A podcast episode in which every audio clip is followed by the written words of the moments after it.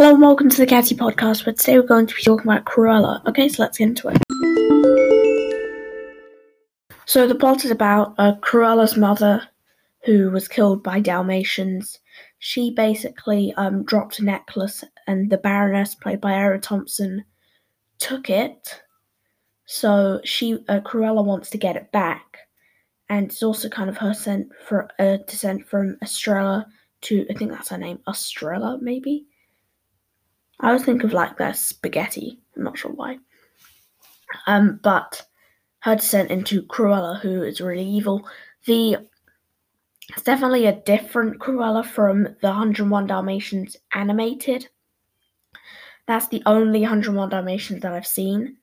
I've only seen the animated one from 1970 something. Um, it. Um, I I don't think that I liked it definitely more than that because I find the 101 Dalmatian very boring. Um, but yeah, this was really, really fun. The soundtrack was great. The cast was superb. Emma Thompson and Emma Stone, in particular.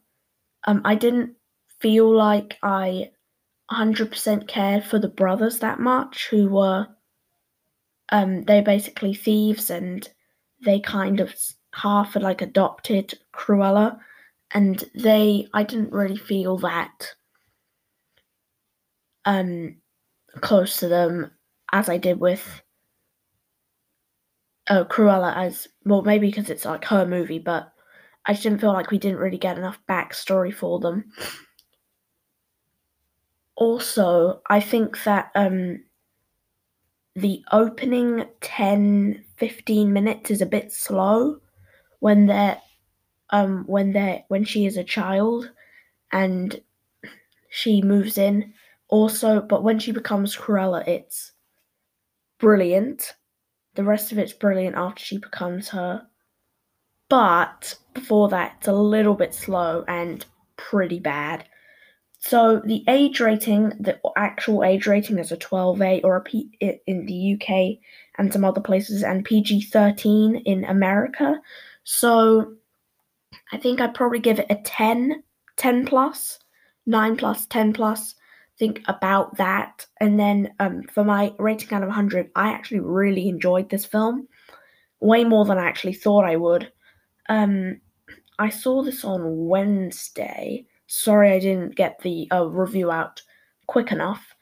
And I, it was the first time I'd gone to the cinema for or since Tenet, I think. Yeah, so in August last year, it was um because of whole COVID thingy, and um, I I thought it was really great. It was also great to go back in the cinema again. Um, yeah. So next episode, I'll probably be doing a um. Oh wait, I haven't told you my rating out of hundred. I give it an 85, no, an 89. I'm going to give it an 89 out of 100 just because the first 10 15 minutes is a bit slow. But the rest of it, it is great. And also the costume design is awesome. So it's not practically wrapping up the episode yet. Um, next episode, I will be like saying there's another movie that I'll probably review that is out in the cinemas now, but I'm not going to yet. Um, as I have not yet seen it, but it. So, tomorrow or whenever the episode will come out, next episode, I'll probably be um telling you which films I'm looking forward to most for the next of the year, and I'll giving you the top 10 of what I'm most looking forward to. Okay, so that should practically wrap up the episode, and it's goodbye from me. Goodbye. Hope you enjoyed this episode.